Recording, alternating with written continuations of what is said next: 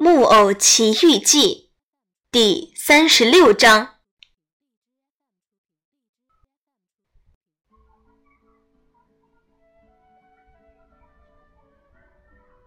正当匹诺曹游向海岸的时候，他忽然感到骑在他肩头上的爸爸，此时正把半只脚浸在水里，一个劲儿的哆嗦，像在发力疾似的。不知道爸爸是冷的发抖，还是吓得发抖呢？或许两者都有一点吧。可匹诺曹却认为他爸爸是吓得发抖，于是他安慰爸爸说。爸爸，勇敢点儿！再过几分钟，咱们就到陆地了，那时咱们就得救了。可这老天降福的海岸到底在哪里啊？小老头问道。此刻他越来越担心，眼睛眯得像裁缝穿针时的样子。瞧，我把四面八方都看了一遍。就只看见天灵水，水连天。但是我能看得见岸。木偶说：“跟您说，我的眼睛像猫一样，晚上看东西比白天还清楚呢。”但是，可怜的匹诺曹只不过是在装出一副喜气洋洋的样子。事实上呢？事实上，他也开始泄气了。此时他的力气也不够了，呼吸越来越困难，越来越急促。总之，他再也不行了。可他们离海岸还远着呢。可是，只要他还有一口气在，他就拼命的游。唉，只是最后他向杰佩托转过脸来，断断续续的说。我的爸爸，救救我！我我我快死了！眼看他们爷俩就要被淹死了，这时他们听见了一个像走了调的柳弦琴似的声音说：“谁快死了？是我和我可怜的爸爸。这声音我很熟悉，你是匹诺曹吧？”没错，您是谁？我是金枪鱼，咱们是鲨鱼肚子里的患难朋友。你是怎么逃出来的？我是学着你的样子掏出来的，是你让我开了窍，我也跟着掏了出来。我的金枪鱼，您来的太好了，我求求您，您救救我们吧，就像爱您那些小金枪鱼那样，要不然我们就完蛋了。我十分愿意，你们俩快抓住我的尾巴，我带你们走。只要四分钟，我就可以把你们送到岸上。杰佩托和匹诺曹立刻接受了邀请，但是他们并不是抓住金枪鱼的尾巴，而是骑在它的背上，毕竟这样感觉会更舒服些。我们太重了吧？匹诺曹问。重，一点儿也不重。我感觉身上只不过有两个贝壳。金枪鱼回答说：“金枪鱼身强力壮，像匹两岁的马似的。”当他们游到岸边时，匹诺曹第一个上了岸，然后帮他爸爸也上了岸。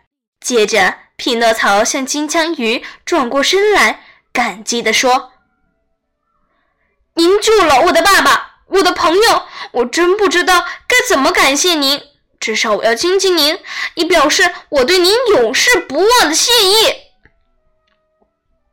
因此，金枪鱼把嘴露出水面，匹诺曹跪在地上，然后无比亲热地亲了一下他的嘴。可怜的金枪鱼，有生以来还没有人这么真心真意地爱过他呢。他简直太激动了，但又不好意思让别人看见他像小娃娃似的哇哇哭，于是他就重新把头钻到水底下不见了。此时，天已经亮了起来。杰佩托都快站不住了，因此匹诺曹向他伸出手来，对他说：“亲爱的爸爸，靠在我的胳膊上吧，咱们慢慢的走，慢的像蚂蚁似的，走累了就躺在路边歇一会儿。”咱们去哪里呢？咱们去找一间房子或者一间茅屋，到了那里，人们会发善心，给咱们面包吃和干草睡。他们还没有走到一百步，就看到两个丑八怪正在路边乞讨。他们就是那只猫和那只狐狸，只是这一次，他们的样子变得快被人认不出来了。以前那只猫拼命装瞎眼，这次真瞎了。狐狸也已经很老很老了，身上的毛简直都脱没了，变成了赖皮，连尾巴也没有了。说起来是这样的，这个恶贼到了穷困潦倒的地步，因此不得不把他漂亮的尾巴卖给了流动商贩。流动商贩把它卖去做了浮尘。匹诺曹，哦！狐狸哭也似的叫道：“做做好事，施点东西给我们这两个可怜的残废者吧。”残废者，猫跟着又说了一遍：“再见吧，假善人。”木偶回答说：“我已经上过你们一次当了，现在我再也不会上当了。”匹诺曹，相信我们吧！如今我们又穷又倒霉，是真的，是真的。猫跟着又说了一遍：“穷也是活该。”你们记住这句老话吧：抢来的钱财不会致富。再见了，假善人！可怜我们吧，可怜可怜我们吧！嗯，可怜可怜我们吧！再见，假好人！记住这句老话吧：不义之财。不能带来幸福，别抛弃我们，救我们！猫跟着又说了一遍：“再见，假善人！记住这句老话吧：偷邻居家上衣的人，此时连自己的衬衫也没有。”匹诺曹这么说着，就同他的爸爸安静的继续赶他们的路，又走了百来步。他们看见田野当中的小道尽头有座漂亮的小屋，小屋是用干草搭的，顶上盖着瓦。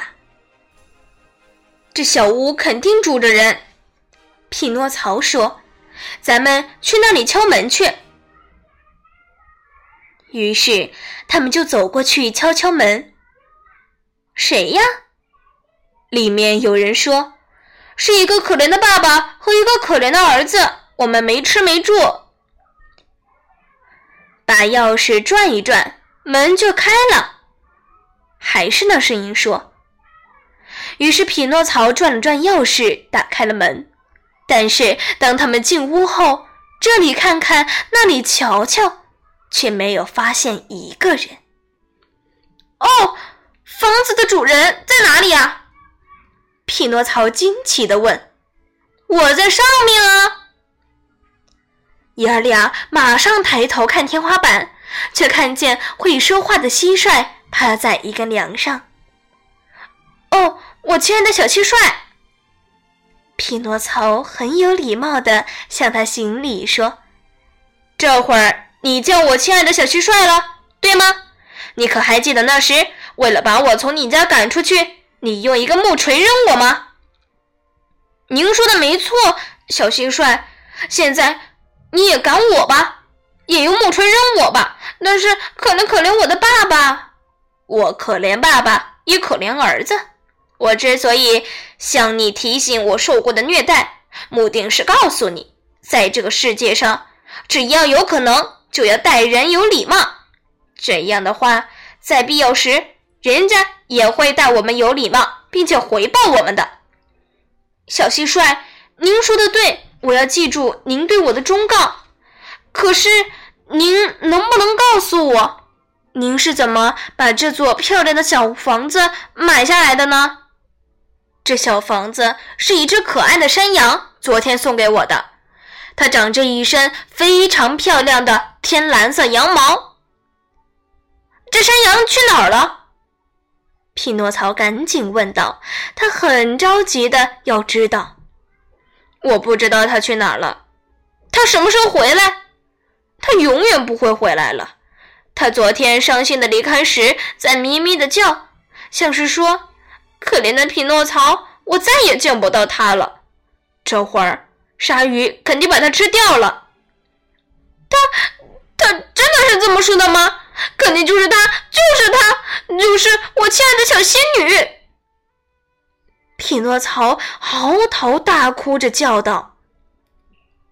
等到他哭够了，就自己擦干眼泪，用干草铺好了床，把老杰贝托扶到上面躺下。接着，他问会说话的蟋蟀：“小蟋蟀，您能不能告诉我？”哪里能给我可怜的爸爸弄到一杯牛奶呢？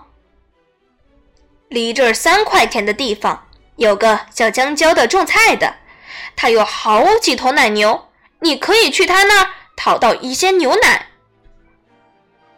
听了蟋蟀的话，匹诺曹就去种菜的江椒那儿。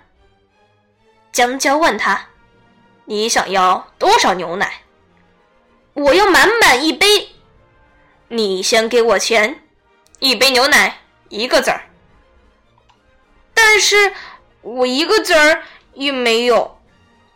匹诺曹回答说：“他觉得又难为情又难过。”我的木偶不行啊。江娇回答说：“如果你一个子儿也没有，那我就一滴牛奶也不给。没办法。”说着，匹诺曹就要走。等一下，江娇说：“这个咱们还可以商量一下。你愿意摇露露吗？”“什么叫露露？”“嗯，就是一个木头装置，可以把水从井里提上来浇菜。我来试试看。如果你提上来一百桶水，我就给你一杯牛奶。”“好。”接着。江娇把木偶领到菜园，教他怎样摇露露。于是匹诺曹马上动手干活。可还没等到他把一百桶水提上来，他已经累得从头到脚都是汗了。有生以来，他还没有这么劳累过。摇露露这个重活，江娇说，一直都是我的驴子做的。可这头可怜的牲口。今天就要死了，您能带我去看看他吗？行。一走进驴棚，匹诺曹就见到一头驴子直挺挺的躺在干草上，又饿又累，已经一点力气也没有了。匹诺曹仔仔细细的看着他，心慌意乱起来。我好像认识这头驴子。他的脸我很熟悉。说着，匹诺曹向驴子弯下腰去，用驴子话问他：“你是谁？”驴子听了这声问话，睁开垂死的眼睛，也同样用驴子话低声回答说：“我是小灯芯。”说完，他就闭上眼睛，死了。哦，可怜的小灯芯！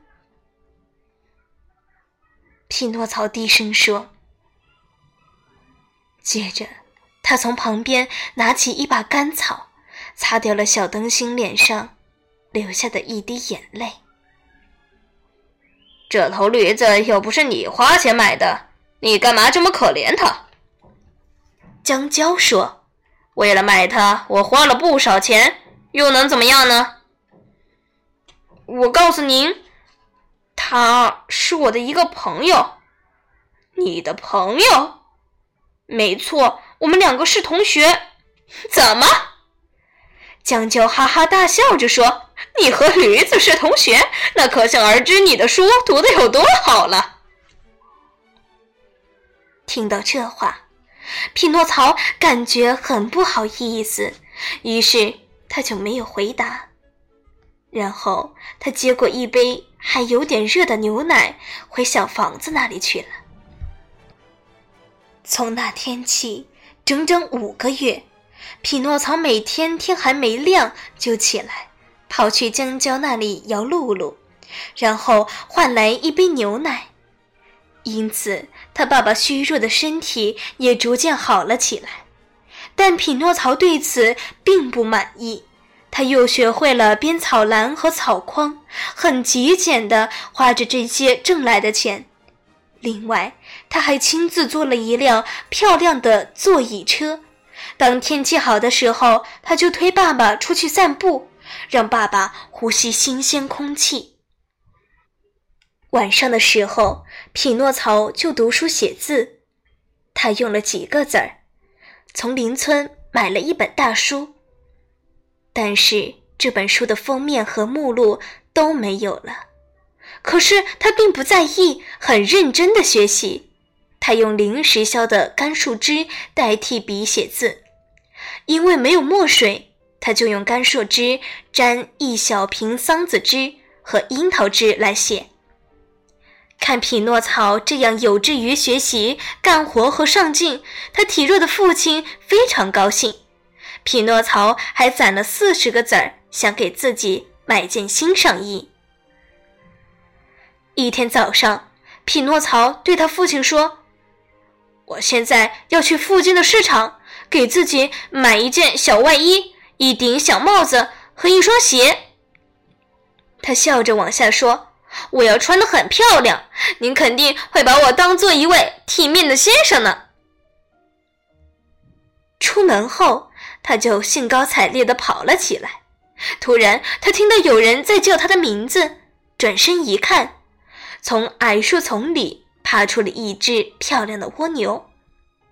难道您不认识我了吗？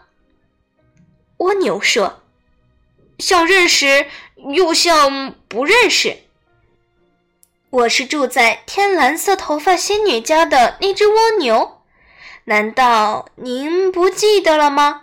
那一次，我下来给您开门，您还把一只脚插在了门上，您还记得吗？我都记得，我都记得。匹诺曹叫道：“美丽的蜗牛，你快告诉我，你把我那好心的仙女留在哪儿了？现在她在做什么？她原谅我了吗？她还记得我呢吗？他他还爱我吗？他离这远吗？我可以去看他吗？”匹诺曹的问题像开连珠炮似的，可蜗牛还是老样子。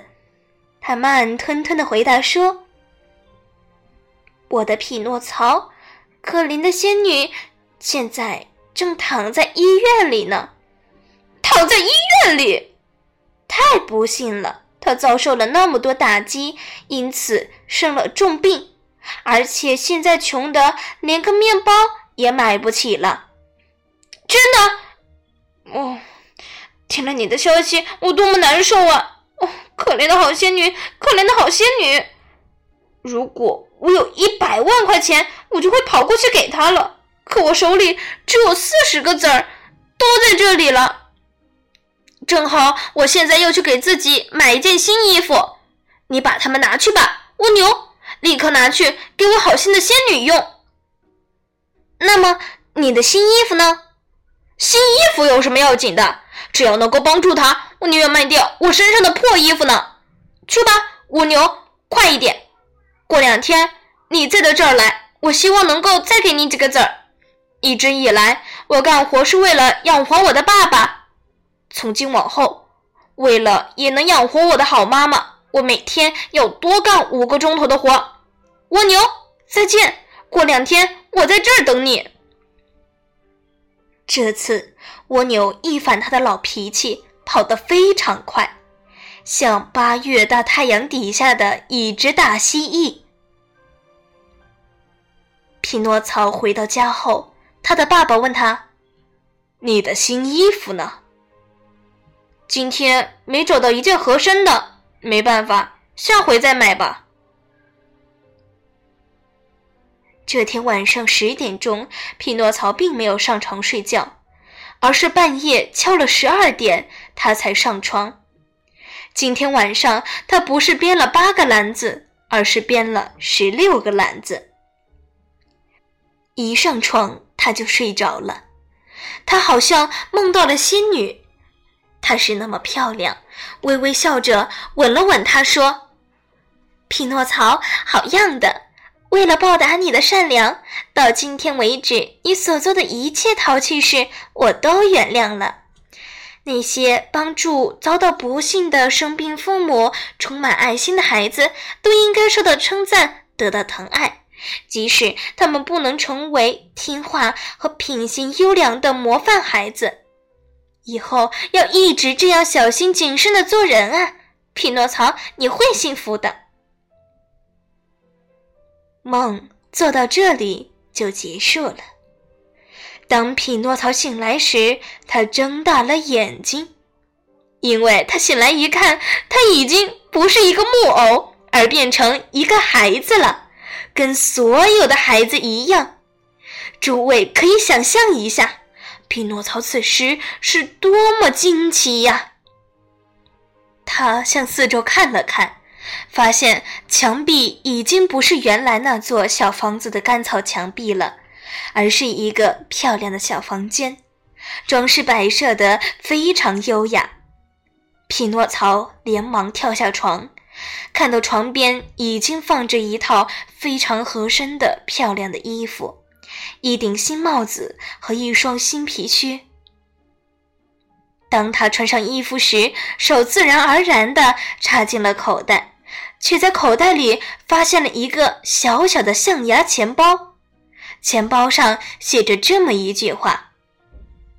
天蓝色头发的仙女把四十个铜币还给她亲爱的匹诺曹，并多谢他的孝心。匹诺曹打开钱包一看，里面装的可不是四十个铜币，而是四十个金币。这崭新的四十个金币正一闪一闪的发着亮光。接着，匹诺曹去照镜子。他看到的好像是另外一个人，他看到的不是原来的木偶，却看到了一个聪明伶俐的漂亮孩子。他有着绿色头发和蓝色眼睛，脸快活的像过降临节。奇怪的事接二连三的发生，匹诺曹已经被搞糊涂了。这些到底是真的，还是在做梦呢？我的爸爸呢？突然，匹诺曹大叫了起来。接着，他走进了旁边的一个房间，看到老杰佩托身体健康、精神抖擞、兴高采烈，跟原来一样，又干起了他的雕刻老行当。此刻，他正在精细地设计一个极其漂亮的画框。画框上面是叶子、花朵和各种动物的头。爸爸，这一切都太奇怪了，您告诉我是怎么回事吧。匹诺曹扑过去，抱住爸爸的脖子，亲着他问：“咱家会有这种忽然的变化，全都多亏了你。”杰佩托说：“为什么亏了我？”因为如果孩子能够从坏变好，就会有一种力量把他们家换一个样子，变得快快活活的。那么，原来的木偶匹诺曹，他藏在哪里呢？在那里。杰佩托回答他说：“给他指了指一个大木偶，这木偶坐在一把椅子上，头歪到了一边。”两条胳膊耷了下来，两条腿曲着交叉在一起，让人感觉他能站起来，真是个奇迹。此时，匹诺曹转过头去看他，看了好长时间，心满意足的在心里说：“当我是个木偶时，是多么滑稽可笑啊！现在我变成了个真正的孩子。”我又是多么高兴啊！